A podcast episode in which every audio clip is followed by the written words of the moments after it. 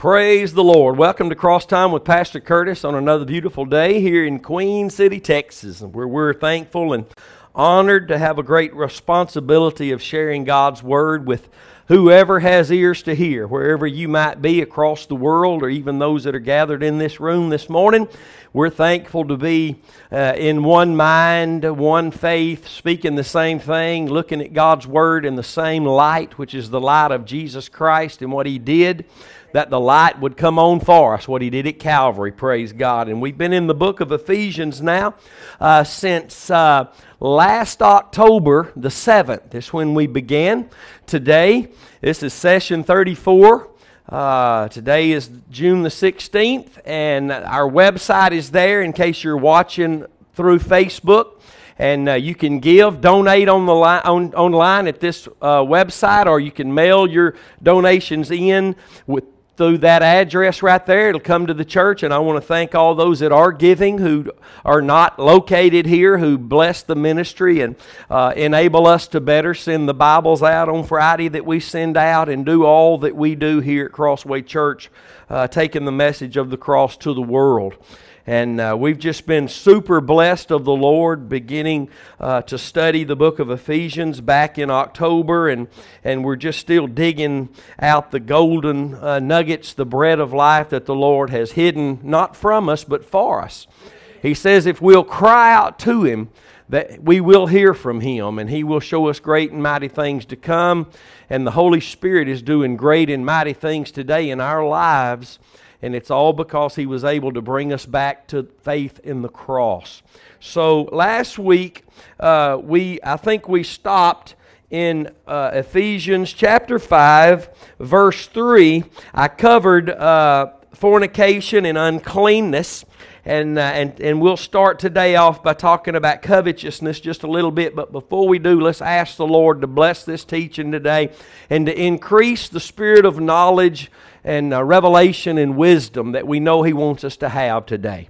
Father, we just thank you for your presence. We thank you for your word. We thank you for your spirit. Lord, we have no excuse as to why we couldn't be saved, why we couldn't live saved, why we couldn't walk with you and agree with you and hear from you and have our daily bread, Lord, each and every day, that we couldn't hear from you and find the victory that you've afforded us through the cross. That we, Lord, there's no excuse why we could, cannot live by faith and experience the victory, why we cannot study your word and find the, the great bread of life revealed to us each and every day, Lord. And we ask, Lord, for a greater spirit of wisdom and revelation as you reveal your Son Jesus to us, even greater than ever before today by your Spirit. And we ask for all that in His precious name.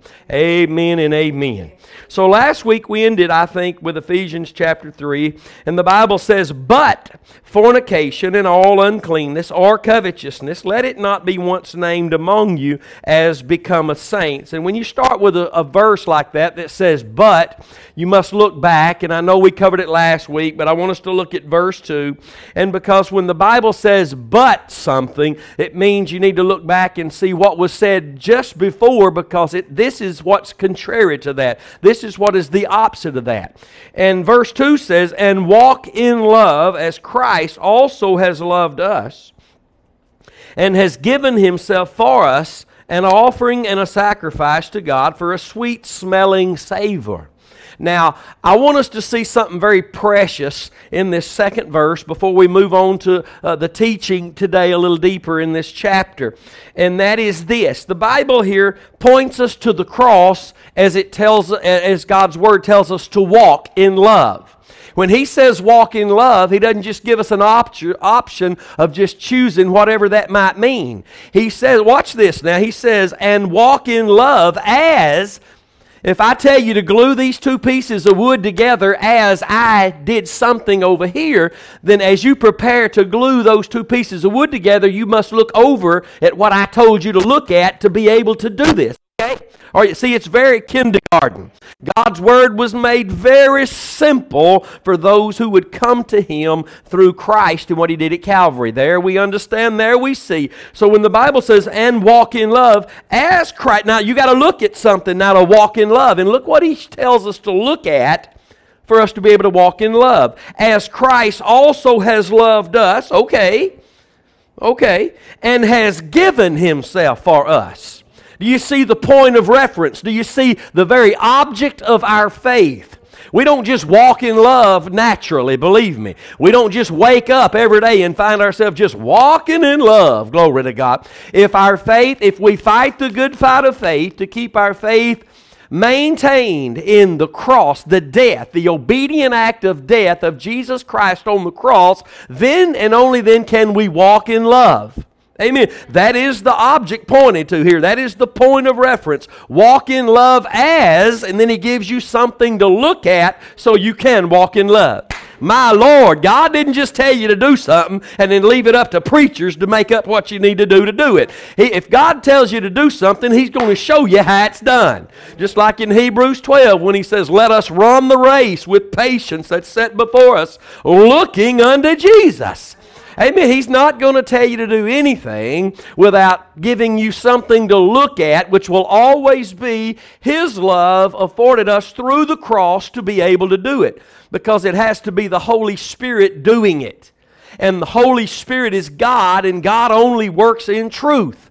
Amen. And when we walk in love, that means we're walking in the truth of God's love for us manifest at Calvary. And that's basically, that is really what it says. And walk in love, okay, as Christ has loved us, okay, and has given himself for us an offering and a sacrifice to God for a sweet smelling Savior. There's so much meat in that one little verse that points us to the cross of Christ. It's not just walk in love as God loves you. Hallelujah. No, it's walk in love as Christ has loved you. And look, He gave Himself for you. Amen. And I wanted to point that out before we moved on this morning because verse 3 says, But fornication and all uncleanness and covetousness, let it not be once named among you as becometh saints. And, and you know, there's a scripture. Um, let me look over here. I think it's John 1 and 12. It's very powerful and needs to be uh, brought in, I believe, at this point. It's not in my notes, but that's okay. Luke 1 and 12 says, But as many as received him, to them he gave power to become the sons of God, even to them that believe on his name. Now, I, I got some good news for you that when you and I believed in Christ, we became the children of God in that moment, in the twinkling of an eye, as fast as the rapture is going to take place. Not when we did something, when we believed in Christ and the atonement He provided for our sins, we became the children of God. But as you and I continue to maintain our faith in what Christ did for us at Calvary, we are continuing to become he gave the power not just to become called the sons of God, but to be the children of God. Amen. I mean, as our children are born into this life, as we were born into this life, we are becoming the entire, we're becoming something. Amen. We're becoming either uh, uh, more like the Lord, walking with Him, or we're becoming more and more evil and rebellious. But we are, all peoples are becoming something. But as born again children of God, we've been given power to become children of God. And that's not just initially, but to continue to become, maturing as the children of God. Amen. So, uh, so these three things mentioned here, and they will really be mentioned two or three verses on down if we get that far today, again, just in a different way. But it says, Let not these things once be named among you, and they won't be named among us. We won't be known, oh, yeah, that church down there, that, oh, that brother, whoever, that sister, whoever, oh, they're just, man, they're out there doing all this stuff. The Bible here says, Let all these things not be named once among you. When you talk about fornication, watch last week's episode. You'll get a little better, better revelation of that. And there's a lot more than what I could ever teach on fornication. And uncleanness, and we covered that last week. And this week, we want to talk a little bit about covetousness. And covetousness, really, covetousness is really an attempt, and I've got it here. Uh, uh, covetousness is just really a, a dishonest gain. Our attempt to, to get gain from the Lord or, or anything in this life outside of the Lord's prescribed way in which He is made for us, which is the way of the Christ, way of the cross. Christ is the source. He is, he is the source of everything that God will ever give us. Our communion with God, our fellowship with God, it's always through Christ. But the, but the means by which Christ is able to give us all the Father has for us is the, is the cross.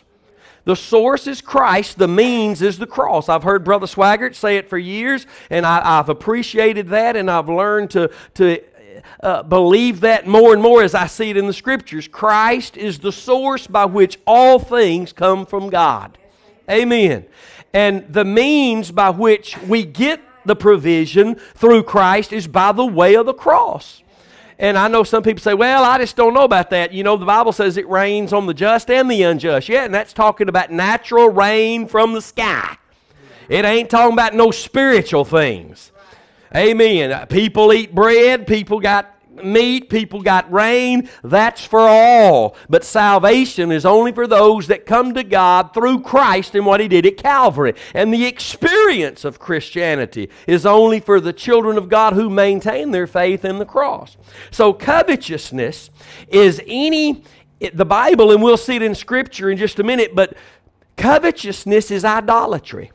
And that's, that's listed in Colossians 3 and 5, where the Bible says, Mortify therefore your members which are upon the earth fornication, uncleanness, inordinate affection, evil concupiscence, and covetousness, which is idolatry. Why would God call covetousness idolatry? Because covetousness is us wanting something God don't intend on us having. Covetousness is our listen, having a desire for something we know God desires for us to have, but trying to get it in some other avenue by which He's provided. And He's only provided one. He's only provided one avenue for salvation. He's only provided one avenue for the experience of salvation. He's only provided one avenue for the provision obtained daily bread, peace, strength. It's only through Christ and what He did at Calvary us trying to obtain salvation through water baptism is covetousness. It's us, Titus wrote, it's us professing we know God, but denying Him by our works. Our works begin to be works of covetousness. It's covetousness is not only me wanting what you have. Covetousness is me wanting something that I know God wants for me, but just trying to get it through some other avenue which is me actually committing all three of these fornication, touching the unclean thing, and committing covetousness, which God says is idolatry. And here's why covetousness really is idolatry. If I'm trying to get anything, and whether it's a good thing, I know it's God's will for me to have, outside of the way of the cross, that means I'm trusting in something other than God. The only, and, and some folks not going to like this, but it's you can't prove me wrong. I can use the word to prove you wrong if you disagree, but you'll never prove me wrong using God's word. The only place to believe in God is in Christ. And the only place called in Christ is the cross. Everything else is vain imagination. Everything else puts us in a boatload of covetousness. Because we're not really believing in God if we're not believing in Christ. And we're not believing in Christ if we're not believing in what He provided on the cross, in His death. When our faith is moved from the cross, we have stepped into covetousness now because we're trying to work for, whether we know it or not, we're trying to work for it. And whether we know it or not, we're trusting in something other than God. And it is covetousness, my friends. And that is called idolatry. And that is a dangerous place to walk. So if we walk in love, very simple. Which means if we keep our faith in what the Bible, God's Word, tells us to look at to be able to walk in love, God's love for us in Christ, to the point of obeying His Father unto death, giving His life for us, if we keep our faith in that alone, that object, and I know people hate that word, object. Many people have risen up, and we don't need an object of faith. Yes, you do. First of all, you got to have an object of faith of Jesus. Then you have to have a second object, his death, or you can't come into the kingdom. Amen. It's not just Jesus, it's not just the love of God. It's Jesus loving you so much he died for you. Hallelujah. When you know that, you believe that, you're saved. When you continue to believe that, you live saved. Amen.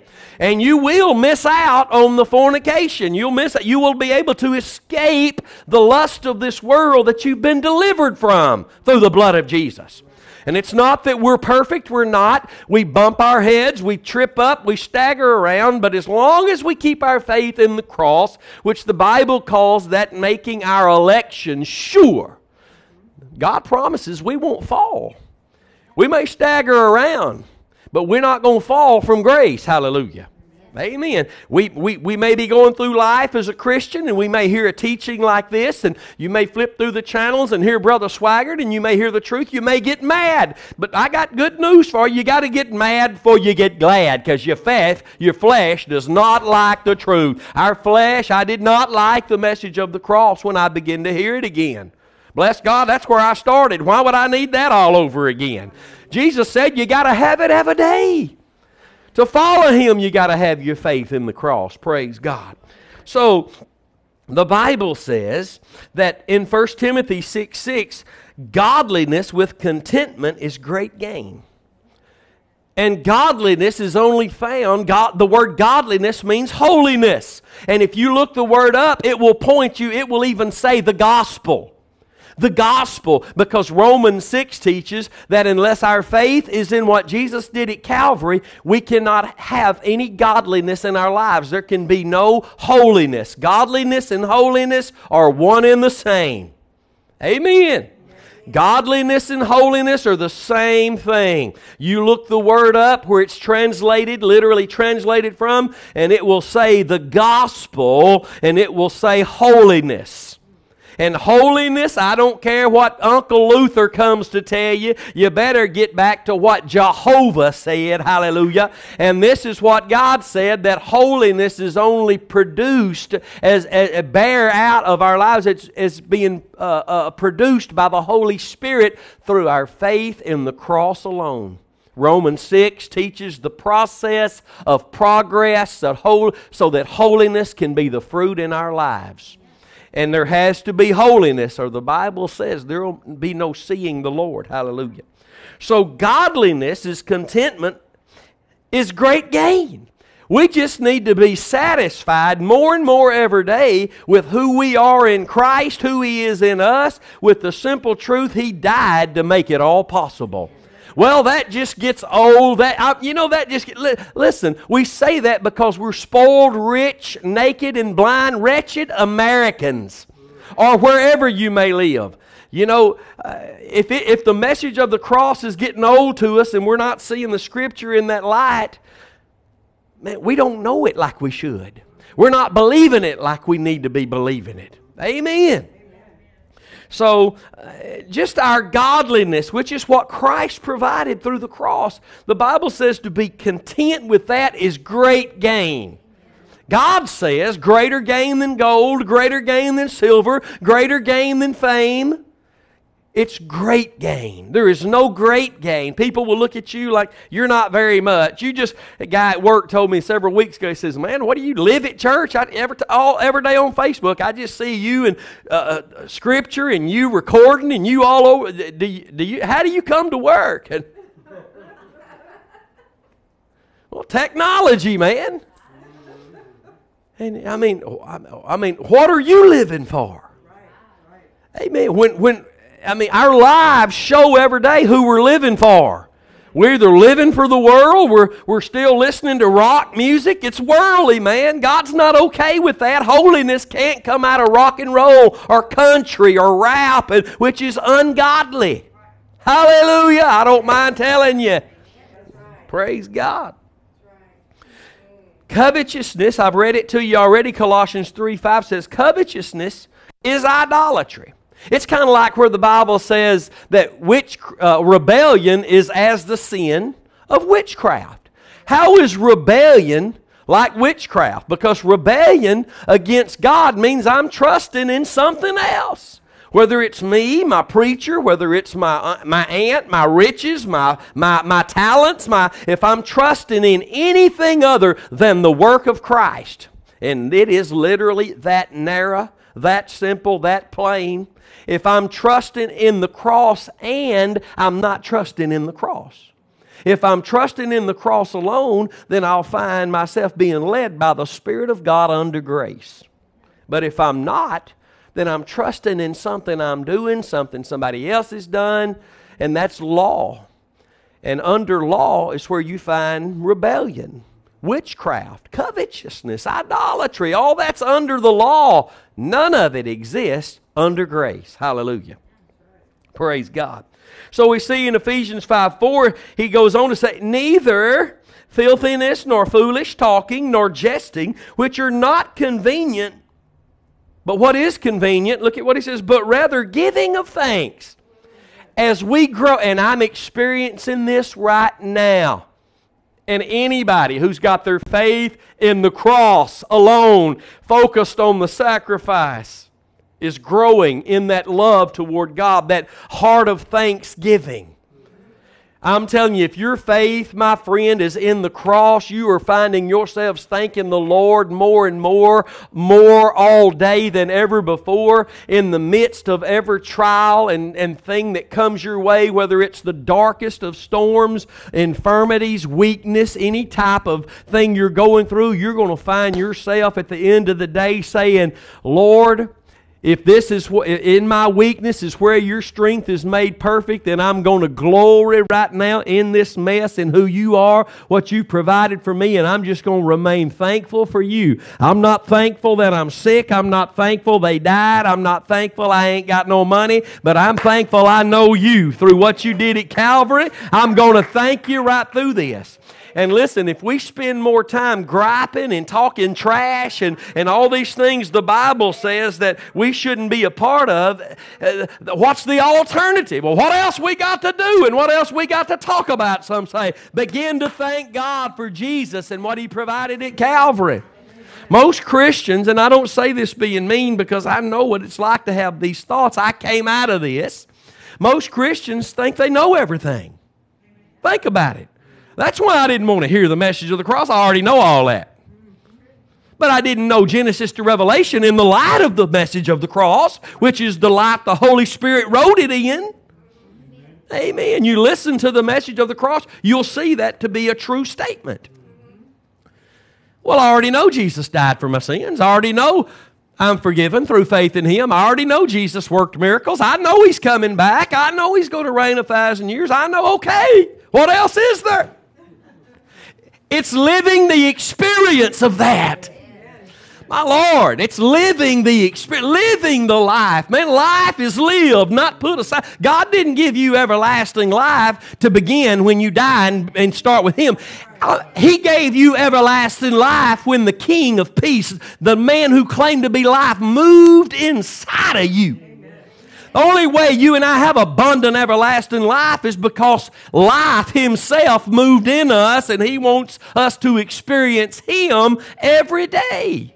Amen. Life, eternal life is not something going to go on out yonder forever in the eons and eons, although it is. But what's going to go on forever and ever is the Christ, the hope of glory, who's going to be in us forever and ever. Hallelujah. I'm talking about the experience. I ain't talking about no church service. Thank God for preachers and churches only that are preaching the cross using God's word. But and thank God for prayer and fasting and tithing and offerings and all the things God called to, us to do, be a part of. But I thank God more than anything for that relationship, that daily indwelling of the Holy Spirit. I can talk to Him anytime. I can talk to Him in a meeting that's going on. While everybody else is arguing and complaining, I can just be over in the corner talking to the Lord and listening to the Lord. Hallelujah. I don't have to be at some church and a preacher standing there. I can talk to the Lord anytime. He can talk to me anytime. Fellowships at all times. Hallelujah. Amen. Life is Christ living in you. And that's why we must come back to the cross because it's the only place that He won't be quenched, He won't be grieved, the Holy Spirit I speak of, that we can be in fellowship and walking in agreement with each other. Him changing us, causing us, allowing us, blessing us with a greater experience of this abundant life He's given us. Amen. If it's just same old, same old ritualistic church and ritualistic in and out, in the house in the evenings, out of the house, back to where, oh, what, what's going on? Oh, barely making it. Well, what you doing? Oh, little as possible. Just the same, like robots caught up like ants. Just go, just like, I barely make it. I guess I'll make it. You need to come back to the cross and be quickened unto righteousness, awakened to live this life, bless God, to be a testimony to the world as you are a witness unto God. I'm talking about living, man. I'm talking about not just staggering around trying to be like everybody else. Your marriage, somebody's listening to me right now, you got issues with your marriage, come back to Calvary. Amen. You know what that's going to entail eventually when you literally come back to the cross? You're going to watch the Holy Spirit begin to push things out of your life like the music you know that's not right, like things you're participating in that's not.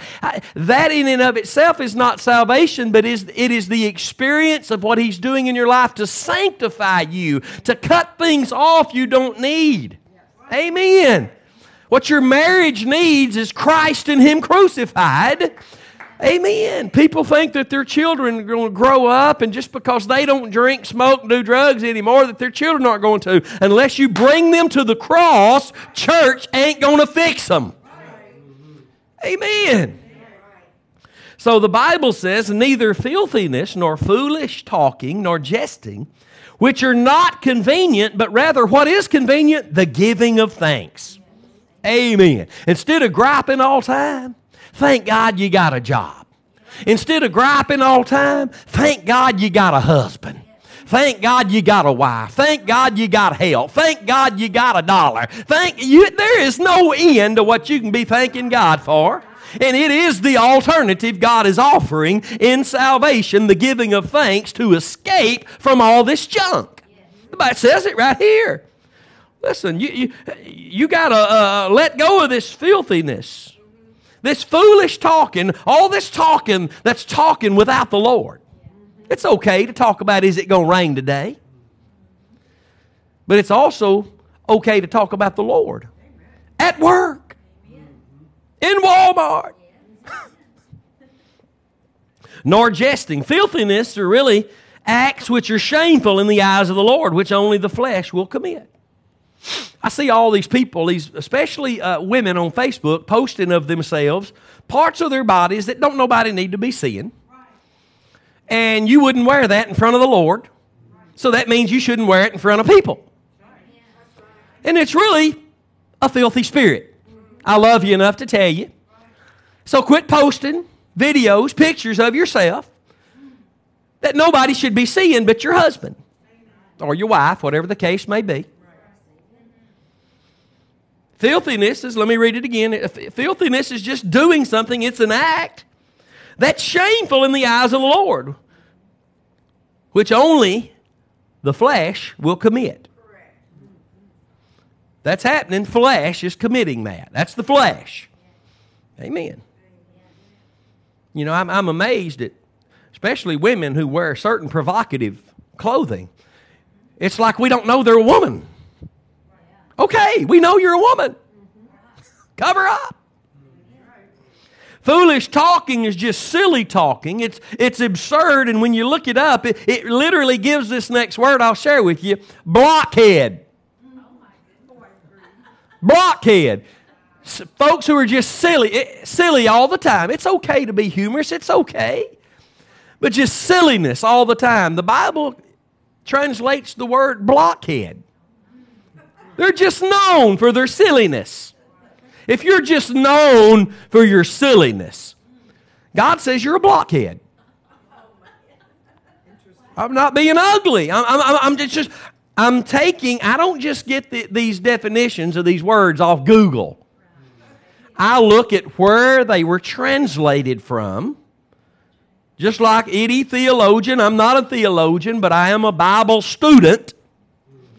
And I know where to go to get the Hebrew for the Old Testament or the Greek for the New Testament translation. Same place anybody else goes.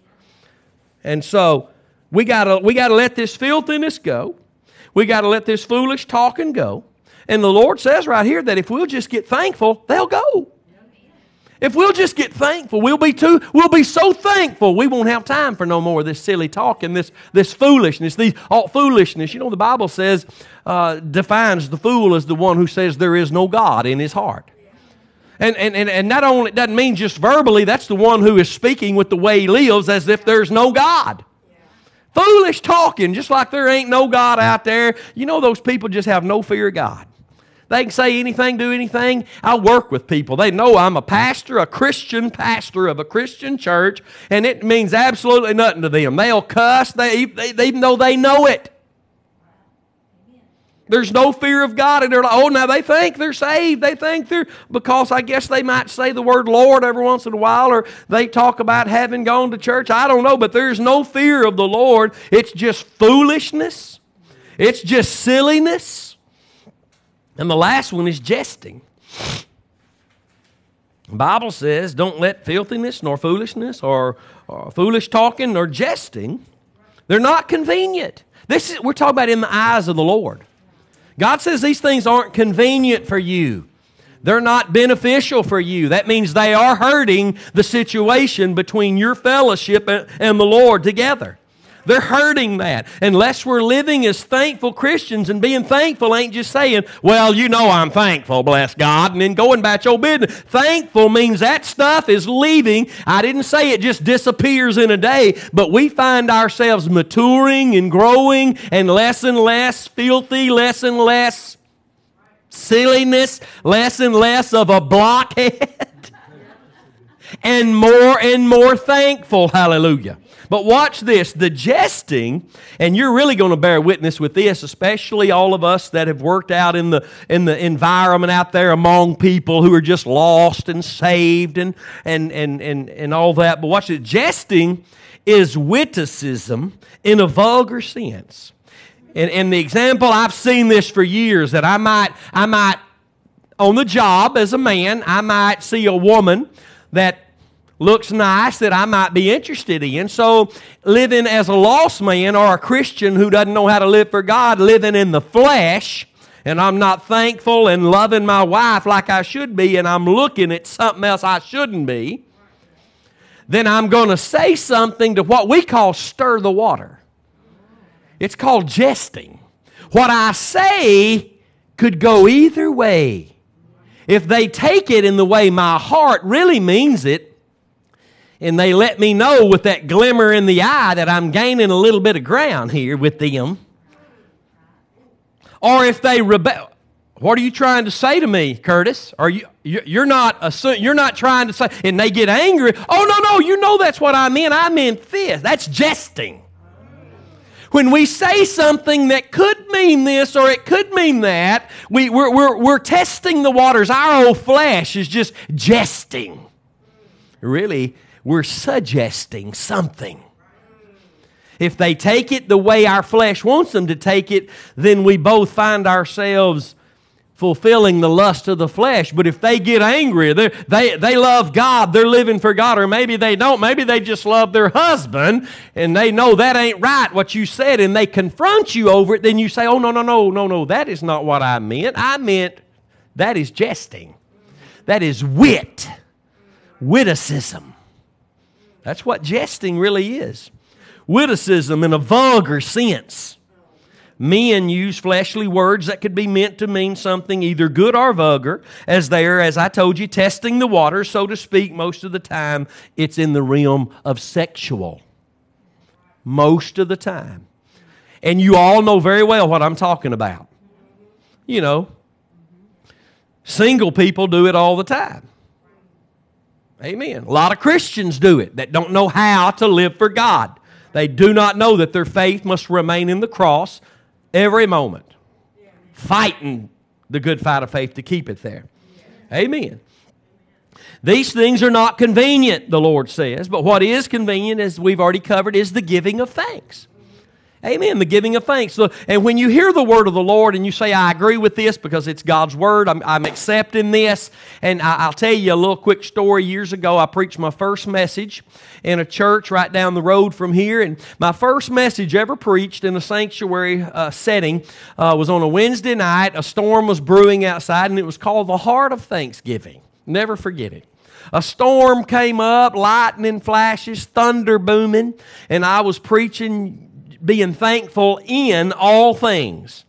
And I was as scared as a cat in a room full of rocking chairs. I was nervous and scared. And right in the middle of my message, a little woman stood up and said, I mean, interrupted my preaching and said, I don't have anything to be thankful for. My kids are rebellious. They're kicking holes in the wall. I could just get in the car and drive it off a mountain tonight. And there I am wondering, Lord, what did I do? Why is this happening to me? I just wanted to get through my first message. And I couldn't, I didn't know what to do. I didn't know what to say. And of course, if you're in the pulpit, all eyes are on you. You're in charge, it's on you. And all I could say is I held my pants real tight. Well, we love you, sister. And a bunch of women flocked around her and took her and ministered to her, tried to, what, what they have you know, bless their hearts, they didn't really know how to back in those days. They, and they didn't know what to tell her. Uh, but anyway, that night when we got home, our well had been struck by lightning, 360 foot deep, struck it so bad it went all the way down and, and melted the casing to the submergible pump. And I said, No problem. Call the insurance tomorrow. We, Robin called the insurance. They said, You're not covered on any adjacent structures. And the Lord immediately said, Are you thankful now? Because you're going to have to learn to live what you say you believe. And when we hear the word of the Lord, like in these anytime, when you read it, you're studying it, and the Lord's speaking to you, or you're sitting under the preaching. That's the preaching of truth, and the Lord's revealing truth to you, and you say, I believe it. You got to know this. Your faith is going to be tested. Any faith at all is going to be tested. And, and I've heard preachers say this great faith will be greatly tested. Amen. So our faith must remain in the cross, and what's convenient for us is giving thanks. Amen. Instead of wasted words, the child of God needs to spend their time speaking of the Lord and giving thanks to Him. You know, I remember years ago saying something about the Lord on the job, and the guy told me, What are you doing, man? This ain't Sunday school. They limit God and His Word to a building somewhere. On Sunday morning and maybe Wednesday night, they, what are you doing talking about the Lord on the job? This ain't Sunday school. And I said, Well, you're right. This is Thursday school. Could be Tuesday school. Bible says talk about him all the time. Talk about him to your children. Talk about him on the sidewalk. Talk about him at the table when you're eating. Talk about him on the job. Talk. Don't stop talking about the Lord. It's our option whether we choose to obey him and when we see how good he's been to us, which can only really be seen through what he's done for us on the cross. Really. Oh, you can see there's a wise God, that some God so wise he created everything, but you can't know him except through his son and what he did at Calvary. Hallelujah. You can know there's a great architect somewhere that put all this together, that created a human eyeball and make, make, makes the planets move like they do. But you can't know him except through the blood of Jesus. Watch this scripture concerning what we're talking about right now talking about the Lord, talking about giving thanks, and, and talking about why we're thankful. Instead of these things that are just jesting and filthy and silliness and wasted time. No need to waste any more time. God calls that a waste of time, by the way. If he says it's not convenient, that means you're wasting time. And the Bible surely and clearly tells us not to waste the time, but to be redeemers of the time. And when you hear the word redeem, you look to Calvary for it. When you spell redeem, you spell it C R O S S for any redemption, anything redeemed, only takes place through the blood of Jesus. So for us to redeem the time instead of wasting time means we're looking unto what Christ did at Calvary and we're thankful every day, all day. Hallelujah. No matter what's going on. Malachi chapter 3, verses 16 and 17 says this Then they that feared the Lord, spoke often one to another. Not on Sunday and Wednesday. They spoke often one to another. And the Lord hearkened and heard it. My Lord, what's the Lord looking for? What is the Lord looking to hear? His people talking often about Him. Hallelujah. And a book of remembrance was written before him for them that feared the Lord and thought upon his name. A, a whole different book among his people who are all written in the eternal Lamb's book of life uh, even among his people, there's a book of remembrance there for those who talk about him and talk about him, think about his name often. Amen. I wondered at one time when I was reading in the Old Covenant why the Lord began to call the Levites his own. When all the children of Israel, the whole nation was his own. But he kept calling the Levites over and over and over. The Levites will do this. They are mine. And I'm like, Lord, they're all yours. Why are you uh, specifically saying the Levites are yours? So, and he and he chose them to do the work of the tabernacle, which was the most symbolic thing in the old covenant of what Jesus would do at Calvary. The tabernacle where God dwelt between the cherubim's wings on top of the mercy seat, on top of the Ark of the Covenant, where he communed with and atoned for their sins by covering them one more year, year after year. And all the pieces of furniture pointed to the cross, possibly more than any other thing in the Old Covenant. Why did you choose the Levites to do that? Why are you calling them your own when the whole nation is yours? And the Lord got me in the scriptures and began to back me up all the way to that day when Moses came down off the mountain. They were in one big orgy. They'd built a golden calf. They were worshiping the Lord as if the Lord had brought them out through a golden calf. And he won't be worshiped through anything but the blood because the blood's what brought them out of Egypt. The blood's what brought us out of sin. And Moses Moses come down the mountain and he said, Who is on the Lord's side? He's saying that same thing today. Once again, who's on the Lord's side? All the golden calves, the purpose driven life, the purpose driven church, the purpose driven this, the government of 12, the word of faith. You speak it, and now you can speak all this garbage instead of just the blood of Jesus. And when Moses said, Who's on the Lord's side? Who was it that came out from among them? It was a tribe called the tribe of Levi, the Levites. The word Levi means joined to the Lord. And it was just a, it was just a, a, a fulfillment of the very name of that tribe. They joined themselves to the Lord again. And then you know, I won't get into the rest of that story, but because of that faith that day in the true provision that brought them out of Egypt, which was the blood, the Lord chose them. And even among all his people, he says, They are mine. And I'm bringing that story out because of what's written here in Malachi. Every born again, blood bought child of God on their way to, is on their way to heaven. But he says here there's a book of remembrance He's listening to those that are hearkening, he, that are talking to one another often about His name.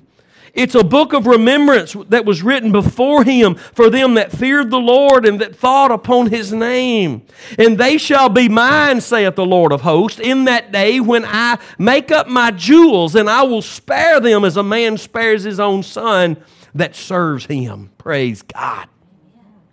It's not saying that God's a respecter of persons, but there are rewards. There are rewards. There are treasures the Bible plainly teaches we can lay up for ourselves. I can't lay up treasures for Brother Keith. He can't lay up treasures for me. The Bible, Jesus taught lay up treasures for yourself. Amen. Glory to God. And this only takes place as our faith remains in the cross because every treasure we are able to even lay up is the Holy Spirit working through us as we believe, trust in Christ, and are doing what God's called us to do through Christ. And all treasures and all, all crowns, even the crown of life that we have, they all belong to Christ. It all, all the glory belongs to Christ. When we are with the Lord one day, we will never say, Oh, look at us and what we did. Eh, if, as we look at each other, just as the angels uh, continually circle the throne and they see God at all times, and because they see Him at all times, they continually cry out one to another, Holy, holy, holy is the Lord God. Not look at you, man. Look at you. Look at me. No, holy Holy, holy, holy is the Lord God Almighty. Hallelujah. When you're looking at Him and what He's done, you're too busy to be looking at yourself or anybody else. Praise God. I believe that's why Paul said, I don't even judge myself. I ain't got time to judge you or myself. I'm just looking at what Christ did. Glory to God. I'm just going to be thankful. My goodness. And you know, really, the only ones who you'll find on this planet, anywhere, speaking of the Lord, which means we have to be speaking truth. That means the Word of God in truth to each other. Amen. It's not just, and let me say this this morning it's not just thank God you got a preacher preaching the Word, that won't cut it. You got to have a preacher preaching the Word of God in truth. Jesus said he's the truth. Jesus said in John 17 when he's praying to his Father, Father, thy word is truth. But see, truth liberates and frees us from the lust of the flesh and the things of this world. So as our faith is truly in the written word of God means it's truly in the man, the living word of God and what he did at Calvary, and then everything begins to be transformed. And then I begin to talk about Him more than I find myself jesting and being silly and just really avoiding the things of the Lord. See, that's really what foolishness and jesting and silliness is all about. It's an avoidance of God. Thankfulness is an admittance and an acknowledgement of God and what He's done for us. The other things that are not convenient is an avoidance, a running from, God. Hallelujah. You know those that are thankful because they want to talk about the Lord. Many, most Christians I know, you start talking about the Lord, they'll run off. I'm talking about people think they're going to heaven, have been born again. They really don't want to talk about the Lord because they're so ingrained with foolishness and silliness and jesting and they I'm, I, most christians i hate this but most christians that i know most people that claim to be christians they really, most of the time, only laugh at silly things and jesting and sinful things. You start speaking the Word of God, they'll run off quick. They'll run off and hide quick. Why is that? Let me tell you this morning why that is because there's nothing in their heart they have to speak of. Their heart is filled with worldly things. I know I speak from experience. Amen. I was a Christian, but my life was full of rock and roll music. And if I had a conversation with anybody, nothing of the Lord ever came out because I wasn't walking with the Lord. I wasn't really trusting in the Lord. I was believing and listening to and trusting in rock music. Amen. Watch ourselves. When we're carrying on conversations with people, what we're full of is going to come out. Listen to the preachers. What they're full of is going to come out. Amen. A preacher that's always talking about condemnation, it's, it's because he's living in a condemned attitude. Amen. Listen to your preachers. They reveal from the pulpit what they're full of, what they're believing, what they're walking in. Learned that a long time ago. Ephesians 5 5. For this you know that no whoremonger which means fornicator. Now, watch what happens here in verse 5. He's just pointing back to the things that have been mentioned. And this is very powerful, what we're about to read, because we are believers in the Word of God. And right here, what we're about to believe causes Christians to go, hmm, well, I just, I don't know. I'm, I'm confused then. And the Bible says confusion is not of God. So watch this. What he's about to mention, these things he's about to mention in verse 5, he's already covered in verses 3 and 4. Watch this. For this you know you're not confused about, you're not doubtful about, you, you, are not confused. This you know. Everybody say, I know. I know. This you know. We should know by now. That no whoremonger, that means fornicator. This is, this is not just simply exclusive to those out there that are married, that are not married, whatever the case may be, and, and all they want to do is just sleep with everybody in town and just whoremongers or fornicators. It's a part of the definition of fornicator. So watch this. For this you know that no whoremonger, everybody say no whoremonger, no, no whoremonger, which means fornicator, nor unclean person. Look, he's talking about now the uncleanness that he talked about. He's just reminding us. He's telling this you know that no whoremonger, no unclean person, which, which means people who have not trusted in the blood of Jesus. It's the only thing that makes us clean. We remain filthy without the blood of Jesus. Nor covetous man, here it is again, who is an idolater, has any inheritance in the kingdom of Christ and of God. Now, when we read that, we say, well, uh, my goodness. I know there's, my goodness, this is, man, this makes this thing narrows down. This narrows this thing down. And let me remind you, Jesus said that the way that leads to life is so narrow, there will be very few that find it. The greatest example of all is that when Jesus went to the cross, they all forsook him. When Noah built the ark, no one was saved except those with Noah his three sons and their wives and Noah's wife. Eight people. That's it. Imagine that. Entire earth populated, however much that was back then, wiped away because they didn't believe the preacher of righteousness. Amen. So when we read this, it emphatically, concretely, absolutely tells us there ain't nobody that's a whoremonger. There ain't nobody that's a fornicator. There ain't nobody that's unclean. There ain't nobody that's covetous, an idolater, that's going to inherit anything in the kingdom of Christ and of our God. Now, hold on just a minute, preacher. Because there are Christians I know that have tripped up and staggered around in all, in all these things. The blood of Jesus cleanses from all unrighteousness. And a hormone, a Christian can in the flesh be found committing whoredoms, fornication. I've been there.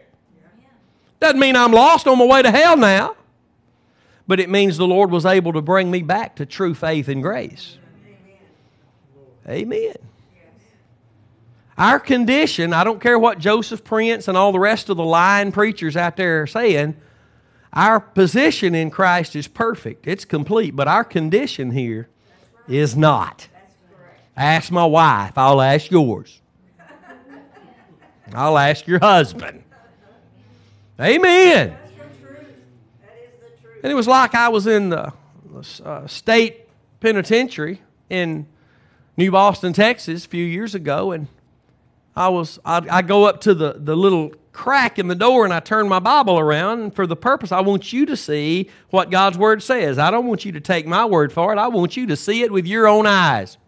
And there was a man in there that looked like a woman, talked like a woman, and struggled with the bondage of homosexuality.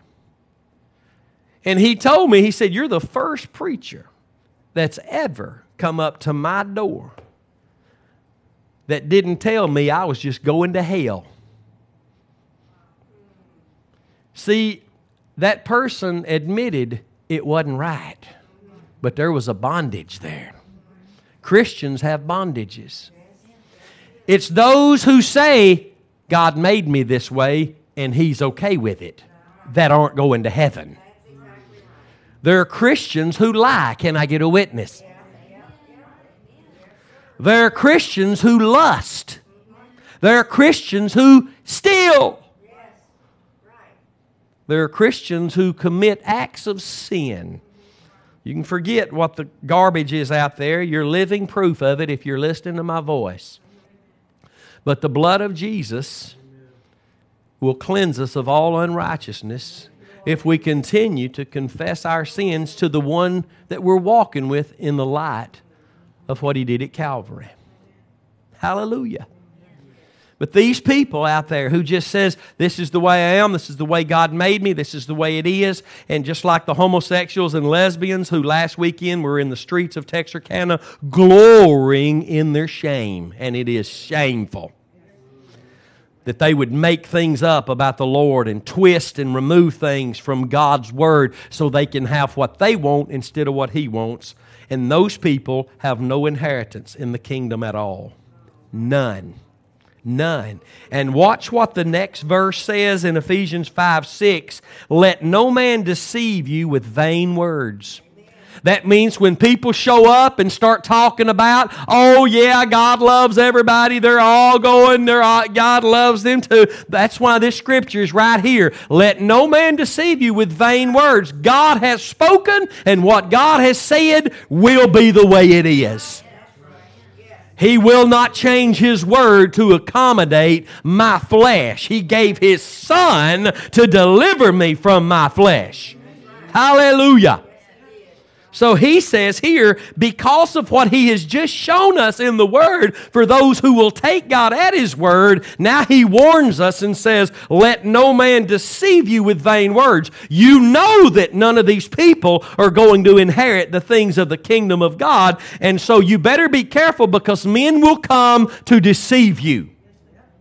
Let no man deceive you with vain words, for they are vain words if they are not in agreement with what God has spoken. For because of these things comes the wrath of God upon the children. This is talking about the children of God, the children of obedient, disobedience. Those who go with the vain words that say, well, God loves us too. And I want you to know in Noah's day, I'm sure the people were saying, son, my daughter, God loves us too. He wouldn't dare wash us away like the old man Noah's preaching. God loves us. He wouldn't do that. I got news for you. Hell is full and is enlarging itself right now because people are dying having believed vain words instead of the word of Almighty God and we will no longer be deceived with vain words, which means words that have no power except in the flesh, to lead us away captive under the bondage of flesh. And Jesus said he was crucified that we might be delivered from the flesh. Any person that was bound under homosexuality and lesbianism, or you list any other sin and abomination before God that comes to Christ through faith in what He did at Calvary, they will find deliverance. It may not be just that quick, but it will be day after day after day, and they will find themselves coming out of that. It is not a maybe, I hope so. God is not a slot machine. He will deliver. Hallelujah. From anything and everything. It don't matter what you're dealing with. He will deliver you through the blood. It may not be, look, it took, it took God one day to get Israel out of Egypt, but it took God 40 years, if not, if He ever got Egypt out of all of them. Hallelujah. The only way he's going to get everything that ain't right out of us is by coming back for us one day. Then it'll all be gone. But until then, we are being changed by the Spirit into that image of glory that we're beholding. We're being conformed into the image of that one that saved us, that we're now married to. Hallelujah. And if we're not being changed and finding ourselves loosed from this jesting and silliness and all these things and, and these bondages more and more, more, then we need to examine ourselves to see if we really are in the faith that comes from hearing the word of Almighty God. Because here it is when faith comes, faith overcomes. Hallelujah.